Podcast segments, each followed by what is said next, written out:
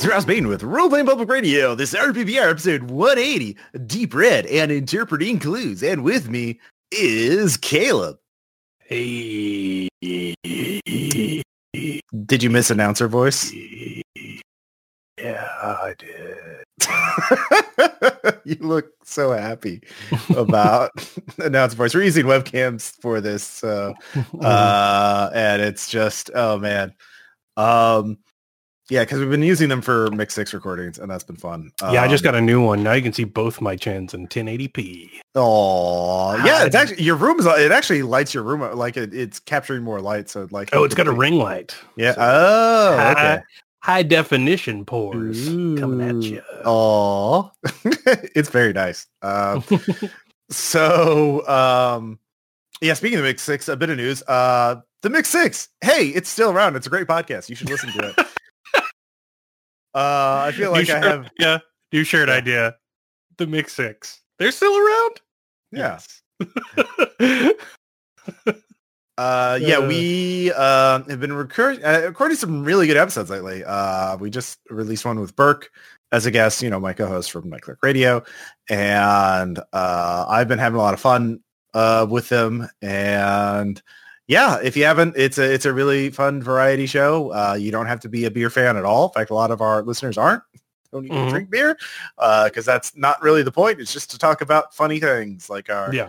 living with other humans uh where i totally uh talked about maddie was very disappointed apparently that i did not reveal all of uh, her flaws Yeah, I told you, Uh, you're still you're still in the fear. You're, Yeah, you're yeah. Still in the fear zone. yeah You'll get So, there, buddy. It- I it will. takes time. Yeah. I feel if we had done this episode while maddie was still here i would have uh, the answer would have been very different uh so you know maybe maybe next year we'll uh, yeah, we'll she's perfect, and I love her. And Yeah. I wouldn't change a thing. That's what it would have been because you got the fear still. Mm, yep. Uh, love you, Maddie. Uh, for whenever you listen to this episode. So, um, then, uh, but also for RPPR on the RPPR Patreon, um, I've posted the schedule. And this is a public post on our Patreon, patreon.com slash RPPR. Uh, we are, uh, I've already posted the monthly schedule of what, when I'll be live streaming stuff on the Discord. Uh, we're watching a bunch of weird videos and for, uh, Halloween, uh, Saturday, October 31st, uh, I'm going to be marathoning a bunch of public domain horror movies. Uh, I haven't chosen exactly what yet, uh, but uh, probably Night of the Living Dead will show up.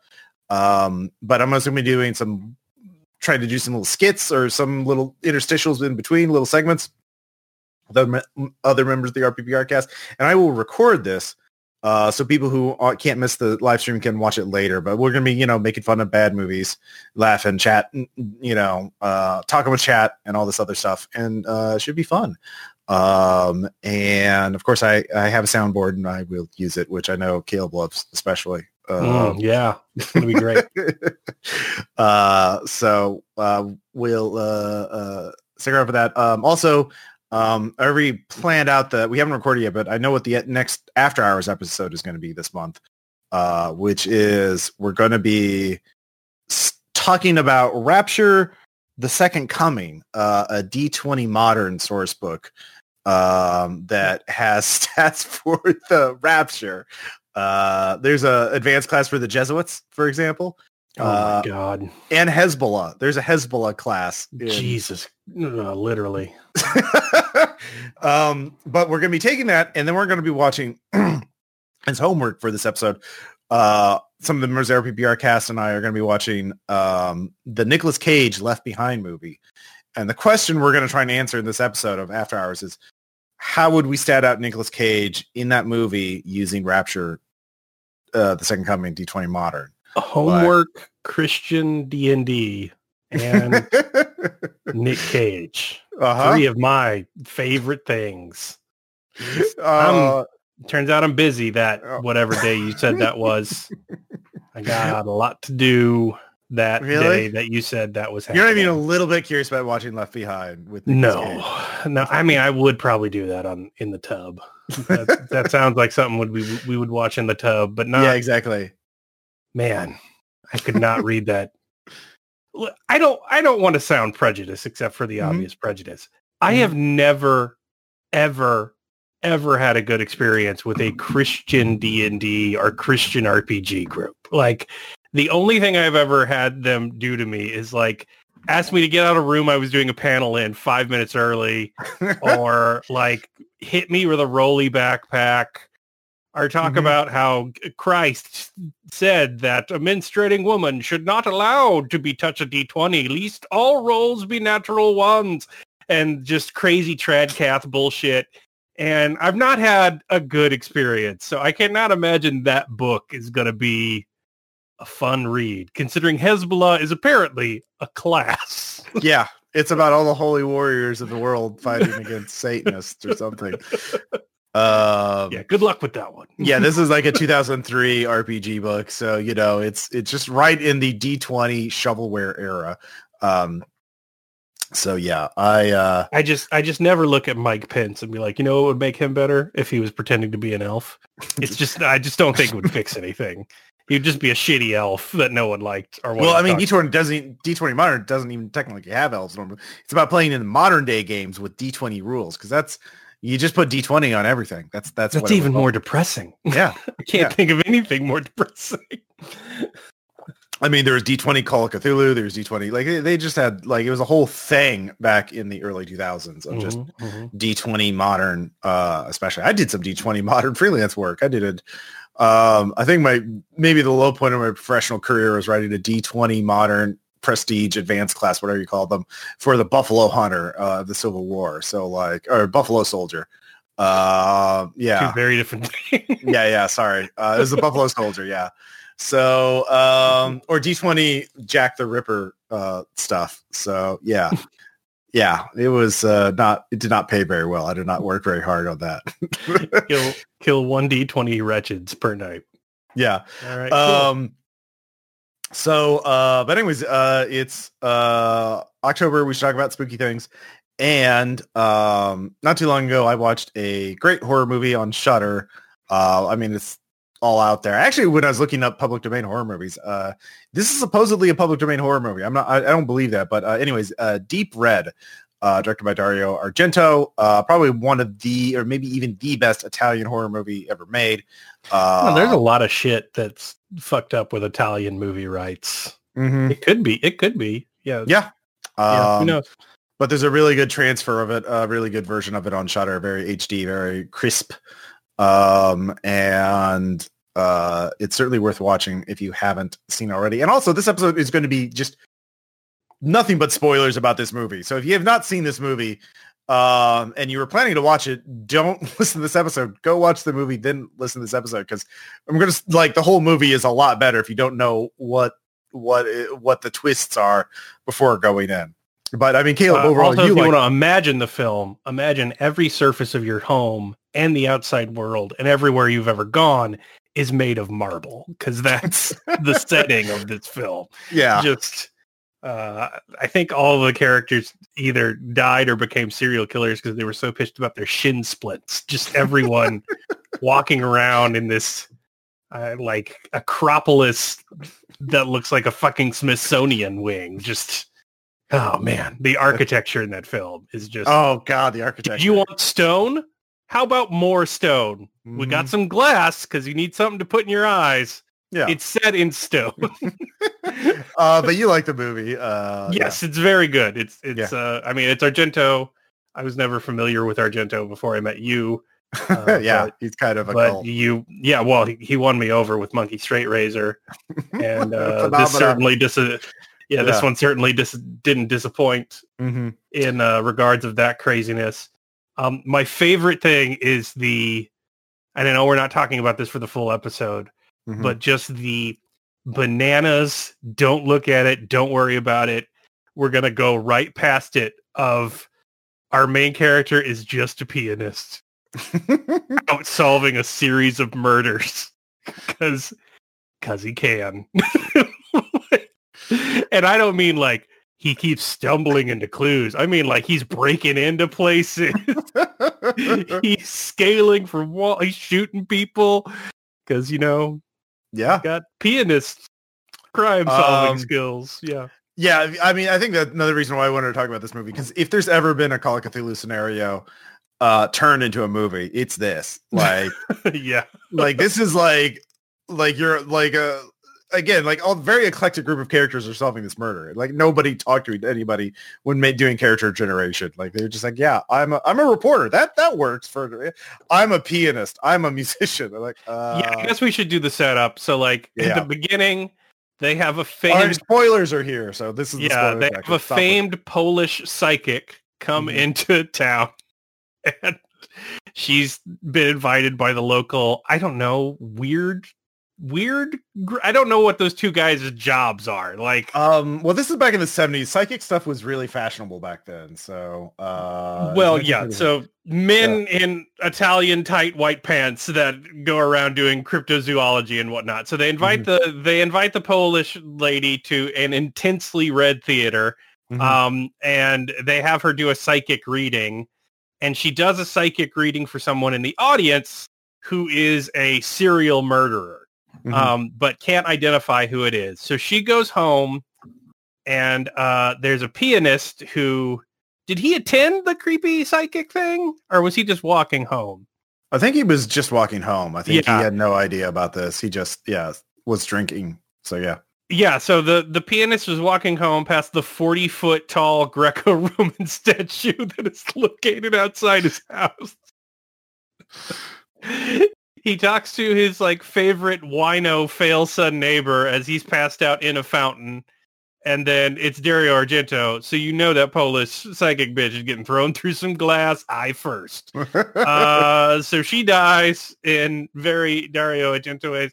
And the rest of the film is like pianist, why no fail son, and uh, random intrepid reporter gal just go out to solve this murder. Fuck the cops. Just forget them.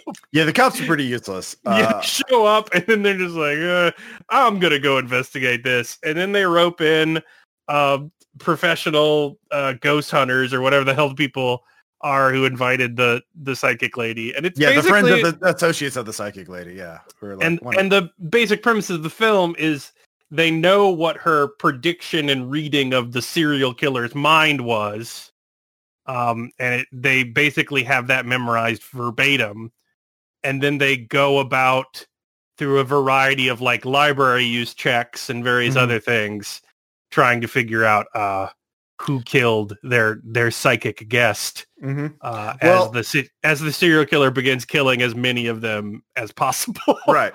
uh, So- in the process. Yeah, the, the the film is actually. I mean, it, the script it's easily the best in Argento's career because the story is very, very. I mean, there's no there's no unanswered questions. Like every every question it raises, it answers. Um, like yeah, it's why? not it's not yeah. entirely Suspiria dream logic, yeah, yeah, it's very Uh, real world like murder mystery. eh, with the Um, exception of the psychic lady. well, the thing is, the psychic lady, like, yeah, her power is uh, genuine. That's the only supernatural thing because she, Yeah.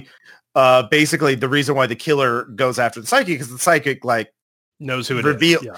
well, kind of. She didn't Yeah. know who it was exactly. You know, someone in the audience, but the killer is threatened enough by that to kill the psychic to, to silence her. Mhm. Um, but the this movie is very famous for the opening scene because it has this sort of very clever film twist. Well, very clever film twist where um, the scene where the the the main character, the jazz pianist, um, is looking up. He's on the street. He looks up, see the window, sees the woman get murdered, uh, get attacked, and she's like, "Oh shit!" And so he goes into the building to try and save her. And um, he goes into her apartment, which has a very long hallway with lots of paintings on it. And there's a point of there's a brief like four or five second POV shot of the jazz pianist running down this hallway. You're seeing it through the pianist's eyes, and you're seeing all these paintings.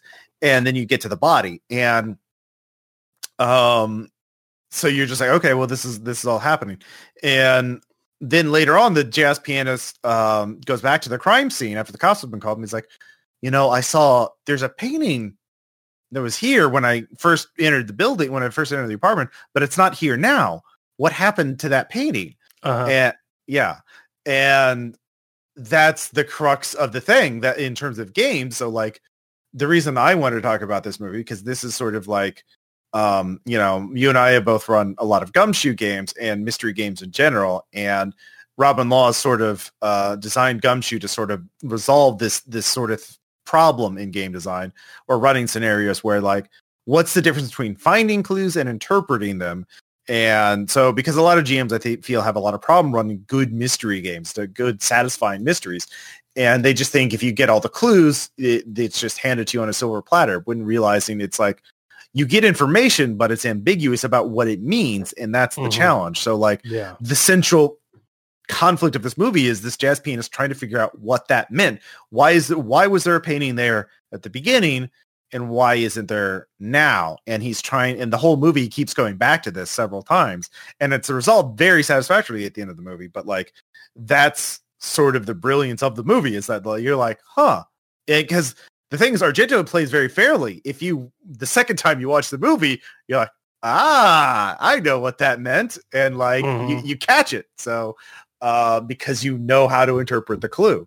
Um, so uh, uh, for me, that that's sort of like the the the the most interesting thing in the year. So um, did you see any other examples of this sort of uh, uh, uh, dynamic working in the movie that really stood out to you of like finding clues versus interpreting? Like, um, I know, for example, like finding clues, they like you could in Gumshoe say like another thing the killer has is there's there's a bit of children's music that plays and Yeah. uh like the jazz pianist figures out what song it is um he just like is a he's a musician he recognizes music so he goes and gets some records of children's songs he's like and listens to them he's like it's that one so what the fuck Mhm. does that mean Yeah. like that that's a clue um Uh, the Christmas tree inside the wall with Mhm. the body. That that Yeah. was a big clue. Um, Oh, yeah. especially later.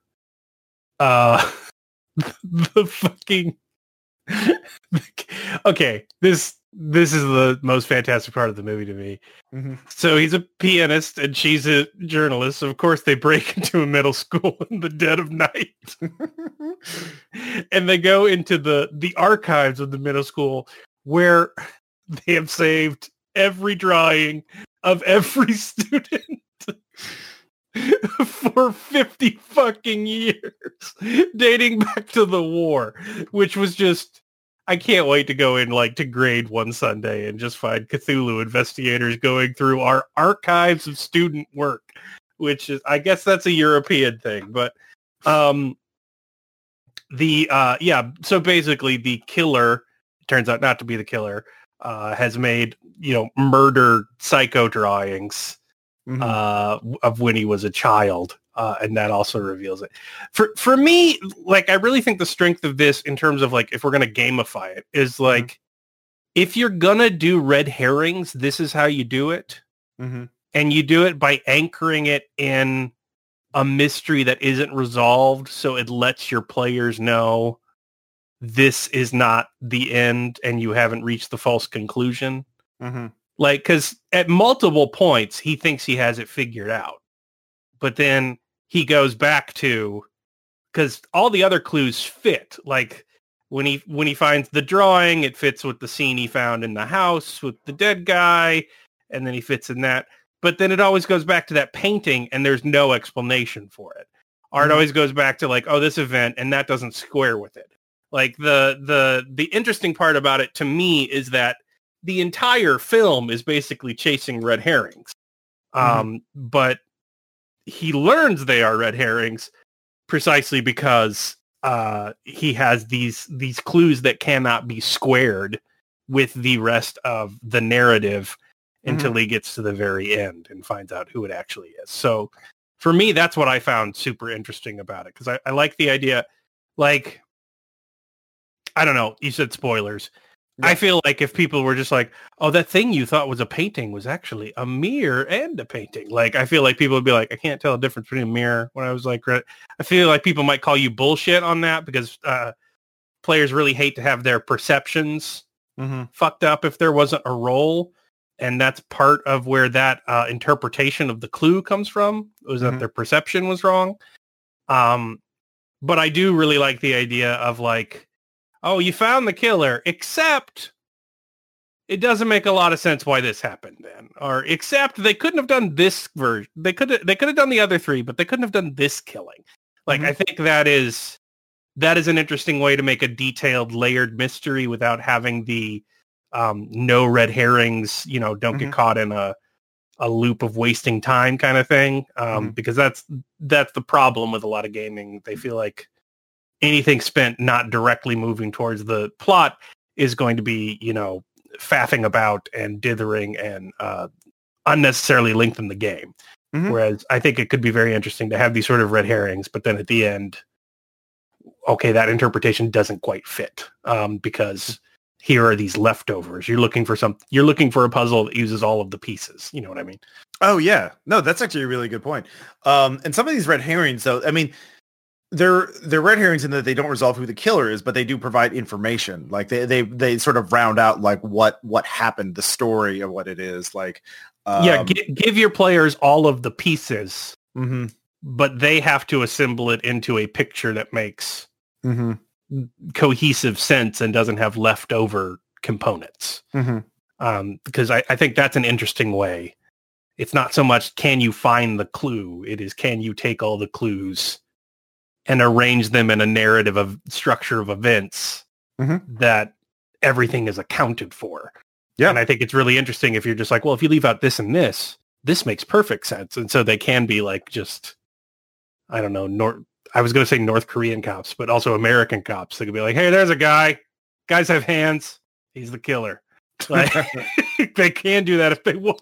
Yeah. Uh, But, but, yeah. Um, I mean, and the thing about that is if they do that, like this movie's also a very good example because it shows every time they fail to interpret the clues correctly, the killer strikes again. Like, yes. like and so like escalate things or like tries to kill somebody because there are um yeah there there there like so in a game yeah like every every action there's a reaction and so like the killer the killer's motive is very easy to understand the killer doesn't want to be revealed and so every single killing um is uh basically uh, a way for to silence to stop this investigation uh, which is of course motivated in part because one player wanted to get an extra fate point or will point or whatever. But like, oh yeah, I'll take his photo make sure that the chief witness of the crime has his photo in the newspaper, Yeah. Exactly. which uh, was a baller move. Uh, Yeah.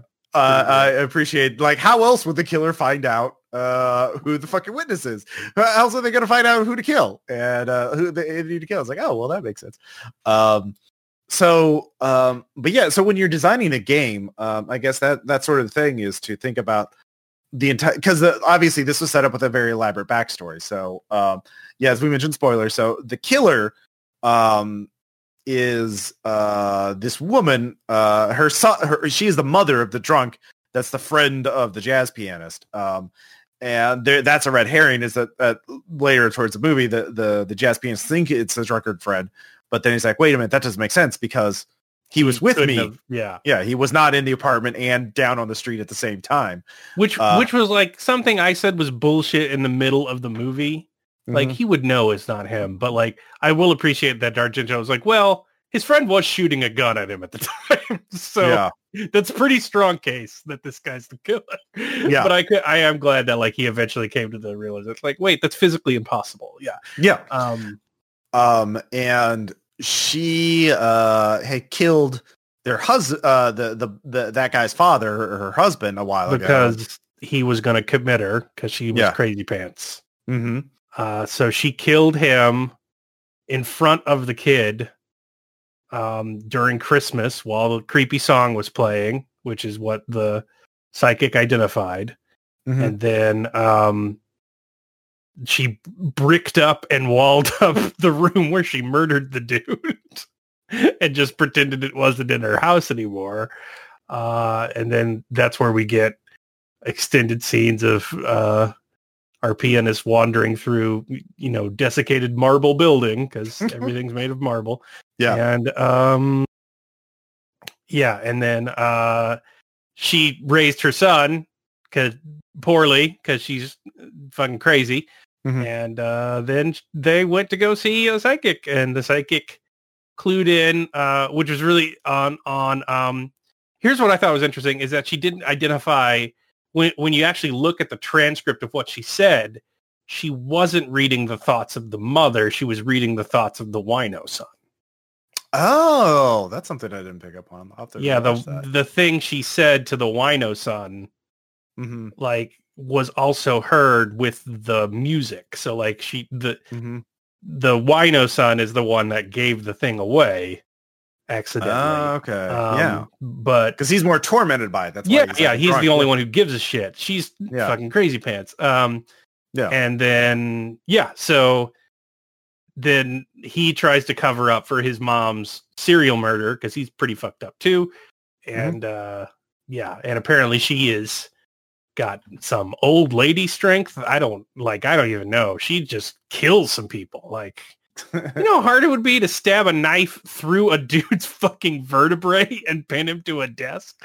She just she just murders the shit out of people in that movie. Like mm-hmm. she is strong. She's jumping fences. She's stealthy. Like She's Man. got that crazy ass doll uh, in Yeah. a great scene.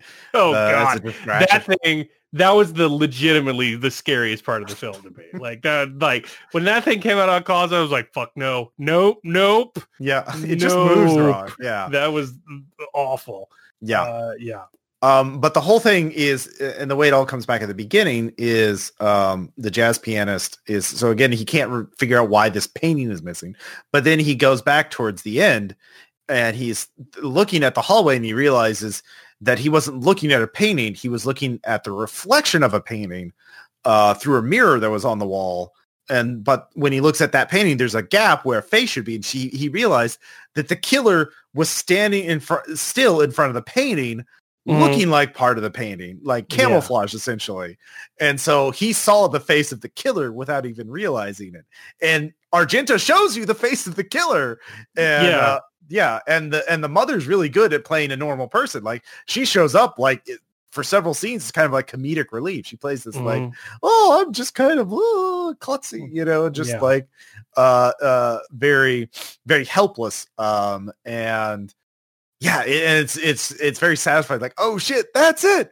Um, and so again, that that's the like he had the clue and he just couldn't interpret it until all until it was almost too late. Um, but there are times in the movie where just finding the clue is challenging too. Um, I guess the biggest example of that is the steam. Yeah, Uh, the- yeah. yeah, That was Uh, some pretty classic, uh, like old school dime Mm. novel murder mystery stuff. Like Yeah, write the name of the killer on the mirror and the steam or something like that. yeah, yeah, yeah. Uh, is that what, what she uh, the victim wrote on the on the wall? Um, Yeah, she wrote the name of the killer on the linoleum, mhm. but it was learned by, uh, you know, professional cryptozoologist, psycholo- psychiatrist, inviter. I don't know what the fuck his job was. Uh, and then he couldn't call them because they were out, he was out do- wandering around in the uh, 80th abandoned manse pr- pr- in the film. Mhm. And then while he was failing to call them, he did not think to like write it on a note or anything. Oh So- yeah, so he gets killed. Yeah. yeah. So she comes to murder him. Yeah. 'cause- Yeah. Uh, so yeah, that was uh, a very good. So, yeah, so she gets the the one victim gets killed, um, because she knows some information, doesn't even realize the significance of it. But she writes something on on uh, uh, it's a steamy bathroom, and she writes it on the linoleum, and the other guy figures it out. So he found so just finding the clues is a, a challenge, and then like obviously was going to solve the case, but then he gets murdered. Uh, Well, like you can still be satisfying even with bullshit. Like one Mhm. of the guys who invited is like psychologist, like what he's like, yeah, I just it was odd. Is like, well, I think we should be looking for a more supernatural explanation. I read a book once called The Black Woods and the Manse about a screaming voice that was heard in an abandoned house. And then he goes to the library, which of course looks like an art museum and everything else. And he's like, he gets the book and he finds this picture of this house and this like folklore story and local legend about uh, they just heard a, a, a child screaming, but the house has been abandoned for a long time. And so he rips out the page of the book and then just starts driving around Italy trying to find it. And then one of the trees in the picture is very odd. So he goes to are these arborists in Italy, and then one of them's like, "Yeah, I donated this house." And so he continues just randomly driving around Italy until he gets to this house that happens to be the house that the mother and the son lived in when they killed the father and the scream that people heard was the mm-hmm. kid when his dad got stabbed. And that is just like the most ridiculous chain of stupid, dumbass coincidences. like, it's like, yeah, I wonder what's going to happen. It's like, this me of an old dusty book I read once that Yeah. has nothing to do with what we're talking about, but it will be the clue that cracks the case. And then that guy never shows up in the film again. He's literally like, read this book of ghost stories, and he disappears from the narrative. um, yeah, I mean that's like like, that, a that- super satisfying ending because it's not so much the mystery's not about finding clues. You get the clues, however, Mhm. no any amount of bullshit is fine to get the clues, your players will still feel accomplished if they can Mhm. make them all fit into a coherent pattern. Mhm. Um, which I mean is at least true of the narrative of the film because that was the most whackety schmackety do clue reveal I've ever fucking seen. I'm like, oh, here comes the red herring, and then like as he keeps investigating this fucking house, I'm like, was that really was that really it? Was that was that the lead they needed? I read this book of ghost stories once that I half remember. um yeah no it, it yeah that is that that was a stretch but like i mean in game terms that's like you know when you're running a game and players like can i just spend a point of uh, i'll spend three points of Occult give me something he's like god damn it uh fine there's a book Yeah, I spent ghost- four points of folklore to find the serial murderer. I Yeah. all right, I guess. Um, yeah uh it was very good though because like yeah because the guy has to go the the jazz pianist has to visit the house twice to figure it all out and like has to do some fucking urban well, when you have exploration a house like that as a set, you want Oh, to yeah. you want to get your money out of it. Oh yeah, no, it's very good because they like find he finds a hidden mural on the wall and chips away at it. Finds a hidden room in it, and he has to like climb over. Uh, like place uh, has a 40 foot tall oval window to hell in the main stairwell. Yeah, it's yeah, the the places people live in this film is just bananas. Like, is that how everyone was living in 1970s in Italy? Because Jesus Christ, yeah, ridiculous. not bad, huh? Just the Uh, sound of Italian loafers against marble was be all you could hear. Like yeah. Click, click, click, click, click, click. um so yeah i guess uh, uh um in terms of uh, uh going back to like art rpgs um so as a gm like once you figure out the backstory then it's easy to like lead players to clues that provide information about that but um i guess then the problem is like how to make sure players can interpret them correctly like um i mean i think that the standard thing is just provide escalating things every time they fail uh they fail to interpret something like have uh, something bad happen, but then give them more information. You know, every time somebody gets murdered, they're like, well, I guess we learned something from that. Um, but yeah, um, I don't- like if you were designing this kind of scenario, like something sort of inspired or set in, in deep red or like in this style of horror, um, what, what, what, where do you think would you start? Would you start with like the backstory and kind of work your way forward?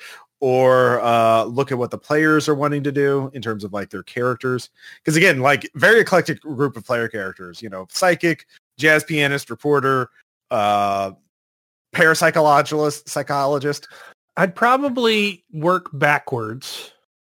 So you you want a coherent narrative before you start Mm-hmm. because really a mystery is about deconstruction and reconstruction. It's Mhm. it's the the narrative is not so much the mystery. It is reconst the the narrative is procedural Mhm. and it's a reconstruction of a different story. So you need the story that you're going to shatter into pieces and make into clues first.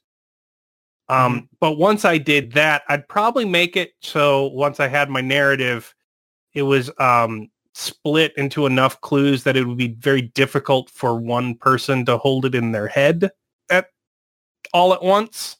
Mhm. Um, and I'd probably make sure that either through every instance or like at least starting at like clue three or four, that there is an explanation that will fit all of those clues. So Mhm. like if you are thinking of these three clues together, it's obviously the butler.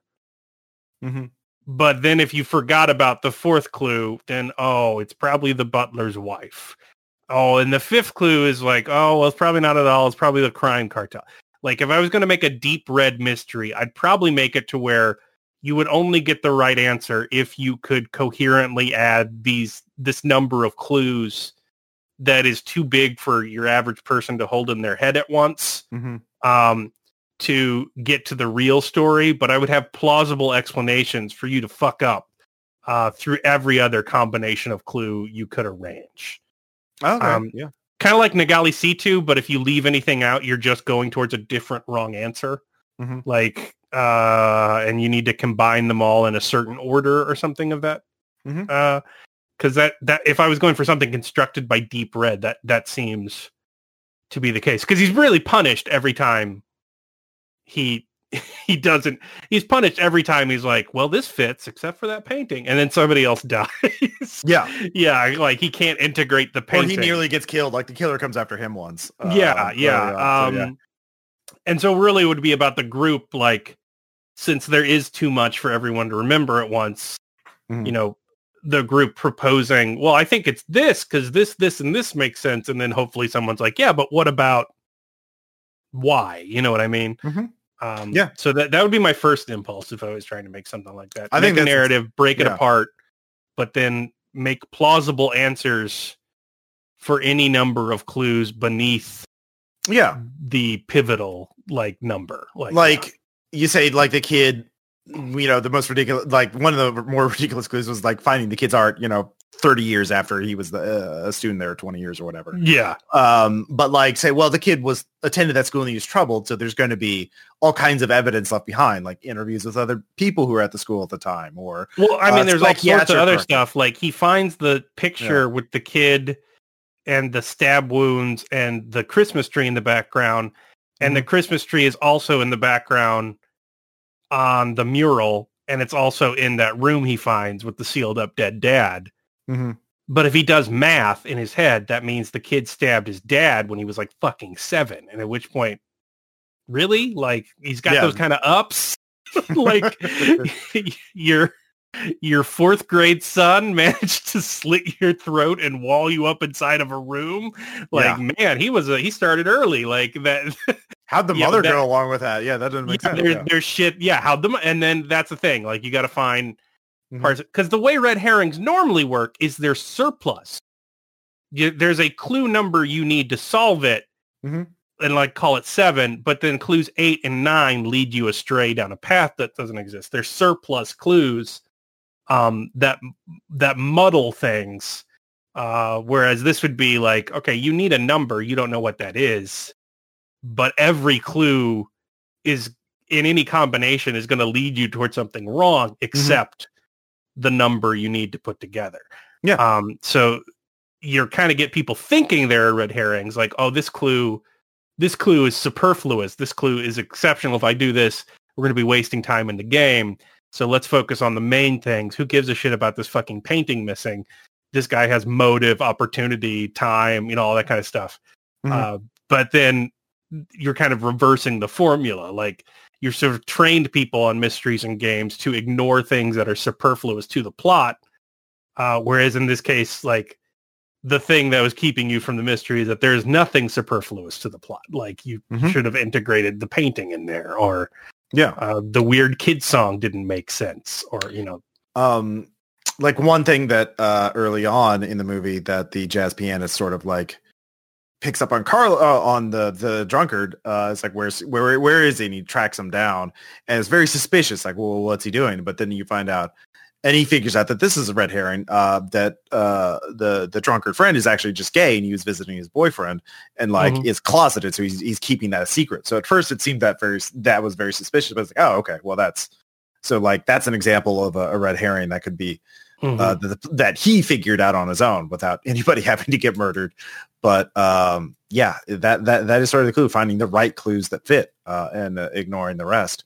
Um, I do also think, especially with this one, is um, not just the, the the mystery, but also like to make it memorable. You also need to give it style. Like I think a, a stylish game, uh, a game with unique sort of things, um, are is more memorable. The one where it's just a bad guy or a you know bad guy with knife or bad guy with sword or you know gun or you know uh, uh, like Like we mentioned, Yeah, the well, kills in this movie. I Yeah. wouldn't directly adapt Yeah. Deep Red unless like you're LARPing it and you all have very high collared shirts and uh, like zip up boots and you exist in a world made solely of marble. Um, yeah, but like, yeah, you could do something like this with like a ghost story. That would Mhm. work really well. Like if you have to put the spirit to rest, you gotta find its real killer or who upset its grave or something Mhm. like that. Um, so you could do a lot of stuff with the basic premise.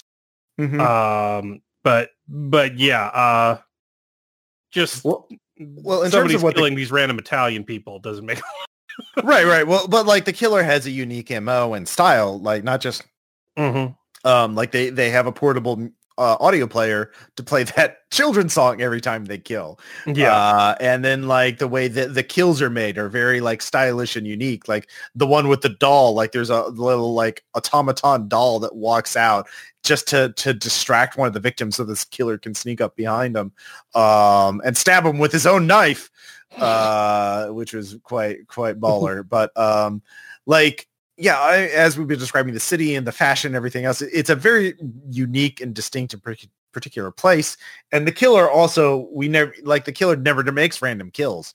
Like every single murder is done to further the agenda of the killer, and like you- Mhm.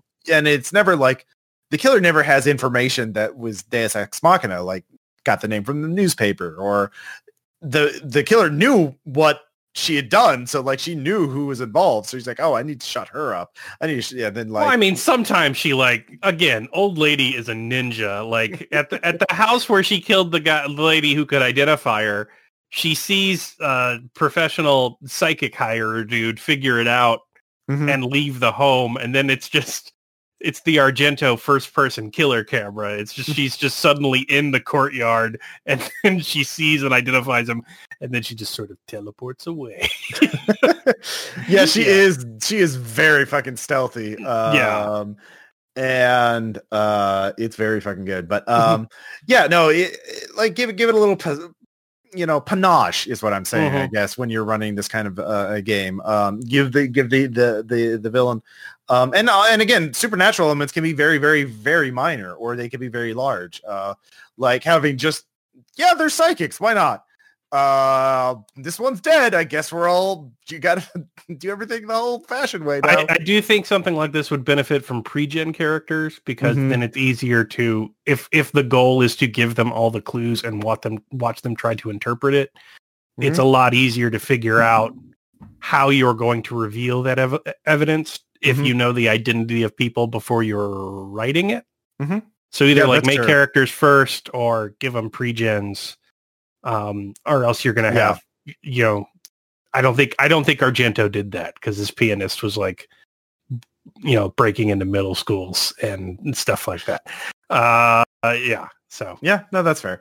Um, definitely, this requires a little more work than just sort of throwing improving things. But um, I mean, this framework we've been talking about using Gumshoe for it, uh, but this would work for any any almost pretty much any system uh, that sort of supports murder investigations or mysteries. I mean, like you Yeah. could just do what everyone did in Cthulhu before Gumshoe, which is just give them the core clues without a roll, and then yeah, the handout. plot hidden yeah. to not get stabbed to death. Yeah. Yeah, yeah, yeah. Yeah. Uh, I mean, this is the, the, the definitely the scenario we need to have easy ways to have backup characters because you know, like aside from the jazz pianist, everyone there's there's a there's a rotating cast of investigators.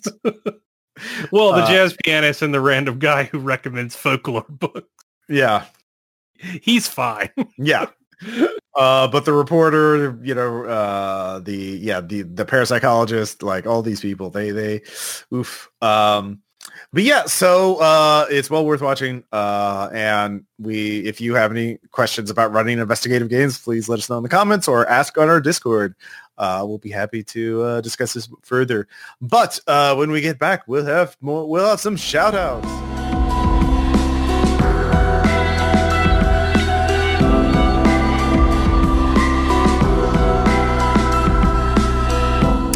And we're back uh, with after some music that I have yet to choose. Um, well, I'll figure that out later. Anyways, uh, let's talk about some shout outs, some things we've been playing, watching, reading, all that fun stuff. Uh, let's start with a game both you and I uh, have played uh, a fair amount and might say addicted. That might be too strong of a word, but Slay the Spire. I was definitely playing it while we were doing RPGs earlier today. So, Aw. Yep. Are you doing the daily? the right word. Yeah.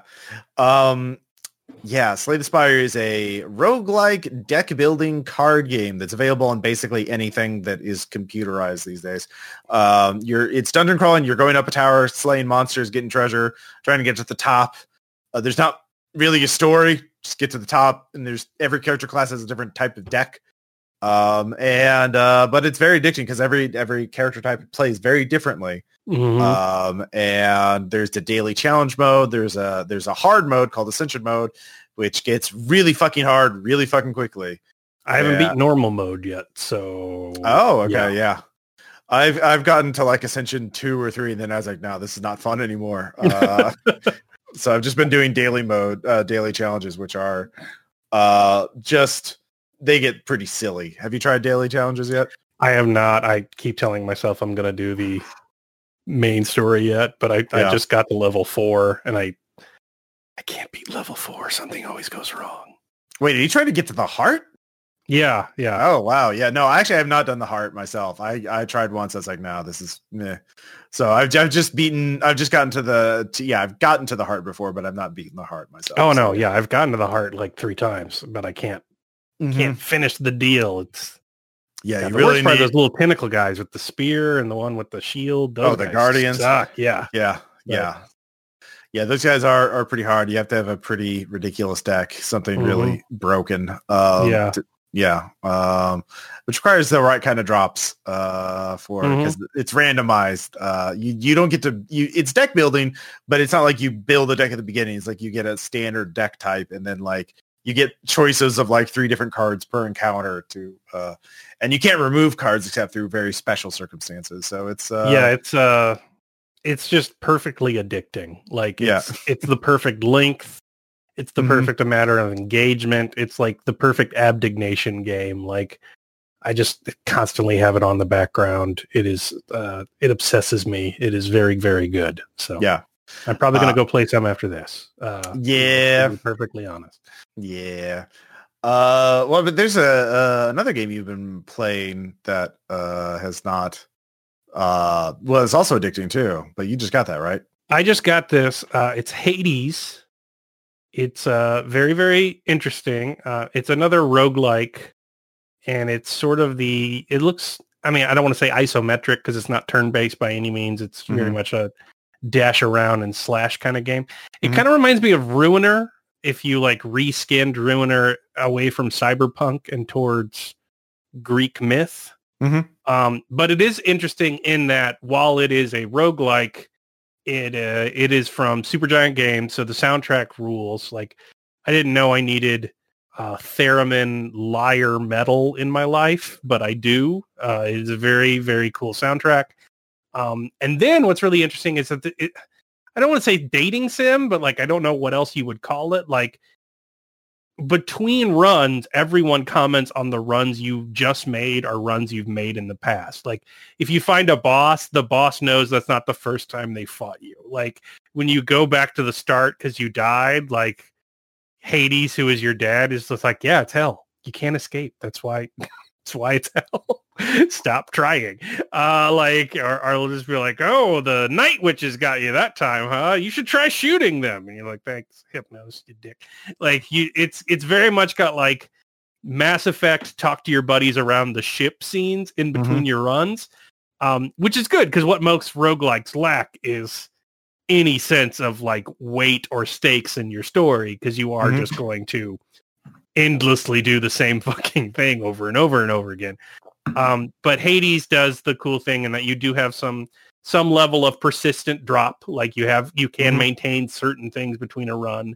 Um, and then you're constantly interacting with your your cousins and nieces and brothers and sisters in the Greek pantheon and like talking to them will change the way they feel about you and it will reveal more story um, and all that stuff is very interesting it gives uh, far more weight and stakes to what is essentially just run around and slash shit of a general Mhm. roguelike so um, good soundtrack and and uh, very interesting story in between Mhm. the yeah and and from what twitter is you know uh, whatever his name Zagreus or whatever the main character's name is just very strong himbo energy so himbos are, are- big in 2020 That that's kind of what I got on uh, Twitter. Is the people are very thirsty for him and the rest of the Hades cast in by extension. People people be thirsty for those those characters. yeah not not why i'm playing it but uh the it is very well written it's extremely well narrated i mean these are the people who did bastion so Mhm.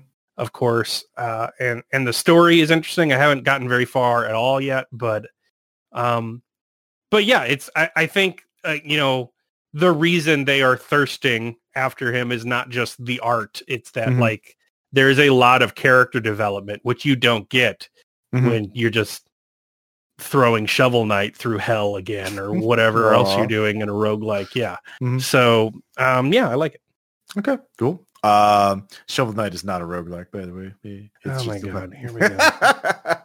I mean, Slay the Spire would be a better example because there's like, yeah yeah okay that- all right just um, but speaking of uh, very interesting characters, uh, another game I think we both played uh, is Carrion, uh, which is on yeah Game deep Pass. characterization in that one Hungy, one out. you're a mess of intestine tentacles Uh, I like I prefer, people. I prefer to think this is the prequel to for Meatwad uh, because you are a giant meatball man thing swarm, and uh, you're hangry. It is you're very hangry. You're very hungry and angry at the same time, and you want to get out. And it's a really fun Metroidvania. Um, yeah yeah. oh man they need a fuck they need a mini map though jesus Christ. God, yeah, yeah, yeah. if do. you want a game that you are going to get cripplingly lost in it is scary. because it is- especially yeah, It Yeah. is wonderful with the exception of that. But like Mhm. by hour like three and a half, I'd done everything. I just couldn't fucking find where I needed to go next. Mhm. And I just spent like an hour one day wandering every level systemically to like try and find the one thing I missed. Uh yeah. Uh but it is very good. Uh the the part I like about it best is like when you're when you're not just trying to survive and you're not just like trying to get through this area to go something else. Mhm. You're the monster and you want to kill these people in the most cinematic way possible. Like that's the best. That's when the game is great for me. Like, Mhm. yeah, I could just run through there, but how great would it be if I just shot a signal and grabbed this guy screaming through a vent while all of his friends fire hopelessly at the wall I've already escaped behind? Like, yeah uh yeah the really like staging it like the monster from the thing is the best part of it yeah. hmm Um, yeah, I, I definitely agree with you on the mini map thing. Um, I got lost. I had to go online and look up maps to figure out my route of like, because like especially early on, like the areas look a lot alike. There are all these industrial like Yeah. ruins and wastelands and factories and shit like that, and it's just like, oh my god, I don't, I don't know where to go. uh, and the game had does no hand holding. It's just like, yeah, go here maybe. uh, do uh, what? What's your objective? Uh, yeah. Um, uh, but it's still incredibly fun. It's on Game Pass if you have that. If not, it's only like 15, 20 bucks. Um, I good soundtrack good soundtrack, good soundtrack. I also I think my favorite part though wasn't necessarily the killing, just the movement. The character, your character moves so fast and just in a fun way because like you just sort of like I was just using the mouse and keyboard to play, and I just hold the mouse, go this way, and it just like tentacles would sprout out, grab the right things, and just kind of move. And you're just moving this massive shaga thing, and it just kind of like figures its own way through the little tunnels. It'll squeeze through tight spaces. yeah the animation is like how i imagine like ganglia and red markets and stuff moving Mhm. and like yeah the animation for like taking a thing that should not be able to ambulate and then making it move faster than it should be able to move at all and fit in smaller things. and fit in like yeah uh that is that is really well done it is i mean it's devolver but like it's a very very well done animation uh hmm Yeah. Yeah. Uh, yeah. the red doll when you kill somebody is also Mhm. very good yeah I hope they add more to it. I hope there's DLC or something for it because, like, I think the the base game, the only yeah, it's it's a very short game. Like, even with getting lost and uh, yeah it's it's three and a half hours if you know what you're doing like Yeah. yeah it's very fast I do want to see speed runs for it though. That, that I think that's going to be really cool. Mhm. Um, that'll be fun. Um, but uh, also speaking of spooky things, you've been reading a spooky book. Uh, yeah, so I've mentioned uh, The Fisherman before, which is a really great cosmic horror novel Mhm. uh, by John Langan. And now I'm starting to work through his short stories. Mhm. And they're not short. Uh, uh, first off, I really like John Langan because he is a professional academic. Mhm. So when he does like Cthulhu I found the monster in the archives kind of shit, it has a higher level of verisimilitude than a lot of other authors. Um, and there's a lot of those stories in this collection, but I've, I've been reading The Wide Carnivorous Sky, Mhm. um, which is a, a good collection of his. Um, but Langan is first and foremost a literary writer. Like he, he made it like he, he made his bones teaching MFAs and, um, you know, writing workshop stories and stuff. So he has uh, a very solid foundation for description and characterization and, and stuff of that before he just decided to say fuck it and become a horror writer and then became successful.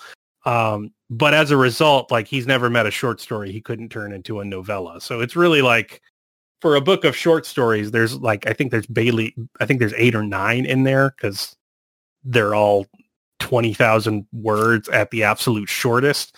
Um, but they're very good, and like when when they're not like super scary, they're experimental as hell. Like, and that's very interesting. Um, he he's got he's got a story about the Mask of the Red Death that's just a lecture about the Mask of the Red Death. so it's just like a he's got a he's got a zombie story that's actually written as a play and based off Mhm. Thornton Wilder's Our Town. Um, you know, he's got some pulpy stuff in there. Mhm. Uh, he's got one that's kind of like a soft uh, spin-off of the uh, fisherman era, or it could just be that he's obsessed with the Catskills. But I thought there was a connection there. Um, but it's a very good like ghost story, exorcism story. So called the Stone Mother. So I, I, I like it quite a bit. Nice. Um, you know, when you mentioned the Red Mask of the Red Death, that uh, the the film version of that uh, just popped up on Shudder, and for some reason, I feel really inspired to watch it. I don't know why. I just think it would be. I mean, it's October. It's a good month for this. Uh, it's a good time to watch the Mask of the Red Death. Uh, uh, uh, apropos of nothing, Yeah, breaking news. Uh, Chris Christie just into the hospital as a precaution. as a precaution. Wow, we just dated this. Uh, but yeah, it's Wouldn't fine. it, wouldn't it be nice to be able to check into a hospital as a precaution? Yeah. Uh, yeah. Uh, an abundance of caution, really. Yeah, Uh, uh, so I hope they uh, check into an abbey as a precaution. Just um. So, uh, but speaking of spooky reading, I've actually uh, uh, finished a novel uh, that was actually re- recommended to me a long time ago by Adam Scott Glancy, and I finally just got around to reading it. I found it in my stack of books, like, oh yeah, I should actually read this. Uh, you know how you buy books and you're like, I'll I'll read this, and then you never do. I don't know what you're talking about. You're definitely not looking at a big stack of books that you're maybe. uh, anyways, this is Radiant Dawn by Cody Goodfellow. Uh, this is um, part of a two part. It's a two novel series. I'll have to read part two, which is called Ravenous, Ravenous Dusk. Uh, but part one is very good. It's very Delta Green. Um, because basically it's about a covert war fought between a conspiracy, well, a group that, calls themselves the Mission, and uh, a uh, uh, a group calling themselves Radiant Dawn. And uh, the people, the two POV characters or people who get caught between these two groups. Um, a former special forces guy who has Gulf War syndrome and a nurse who has terminal cancer.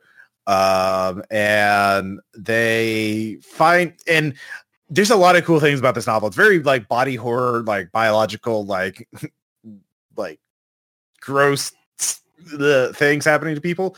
Uh, but also because these two people who are not like, you know, totally normal, like the guys former special forces, but like still seeing people from the outside, like actually reacting to a Delta Green style conspiracy. Like, oh my God, you people are fucking nuts. What the fuck is wrong with you? like, um, even after the Delta Green conspiracy, no, we have to do this to save the world. Like, we have to stop Radiant Dawn. They're really bad. Like, yeah, you guys are still fucking crazy though. Yeah. like uh that was pretty reaff- uh, uh, assuring and like there's a lot going on between like the each of the group, and then there's like the FBI guy trying to find because basically one of the inciting incidents of the novel is like the the the the mission steals four thousand gallons of napalm or like a massive load of napalm. They're like, oh, that's bad.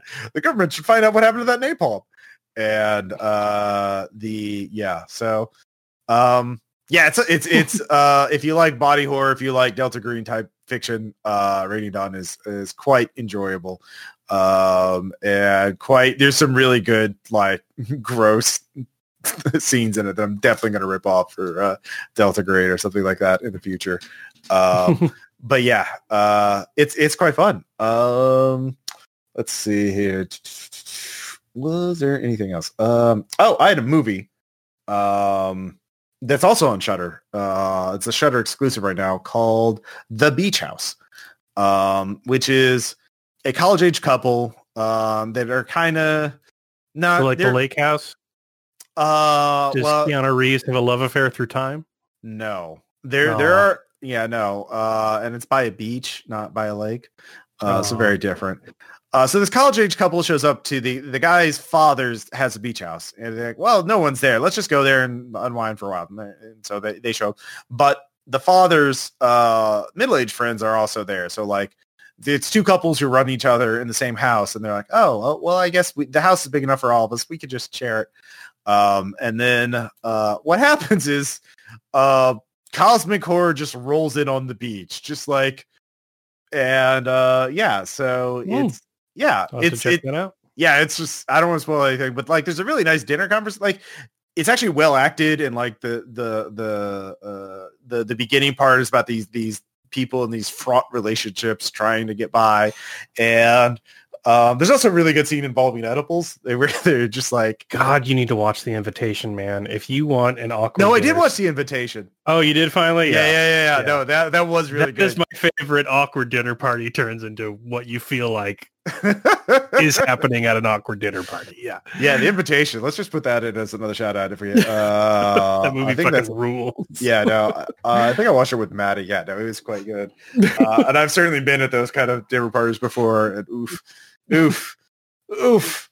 Um, but yeah, they didn't turn out that bad. But um, yeah, the Beach House is is uh kind of a chill horror movie. It's I mean it's it's it's horrific, especially towards the end. But like yeah, it's it, there's not not really jump scares or anything like that. It's it's more subtle. Uh, like a like a low budget annihilation in some ways, a little bit. So um, yeah, I quite enjoyed it. Um, yeah. yeah. So yeah, just some spoopy things for y'all. Uh, so if people want to reach out to you, Caleb, uh, you are uh, at Hebanon GCal on Twitter, I believe. Yep. And uh, of course, the Mix Six. Uh, Go go back it on Patreon. Uh, go join their Discord and uh, you know ask questions. Uh, do their surveys for their episodes and stuff like that.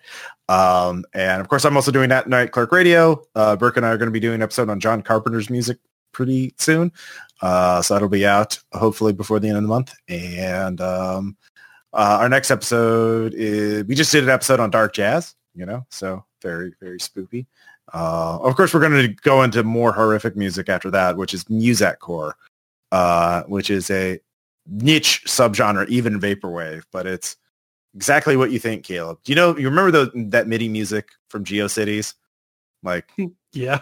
yeah, imagine that as a genre of music, just like Cool. Really excited for it. Yeah, it's it's a great episode. Uh we had a lot of good good fun talking about it.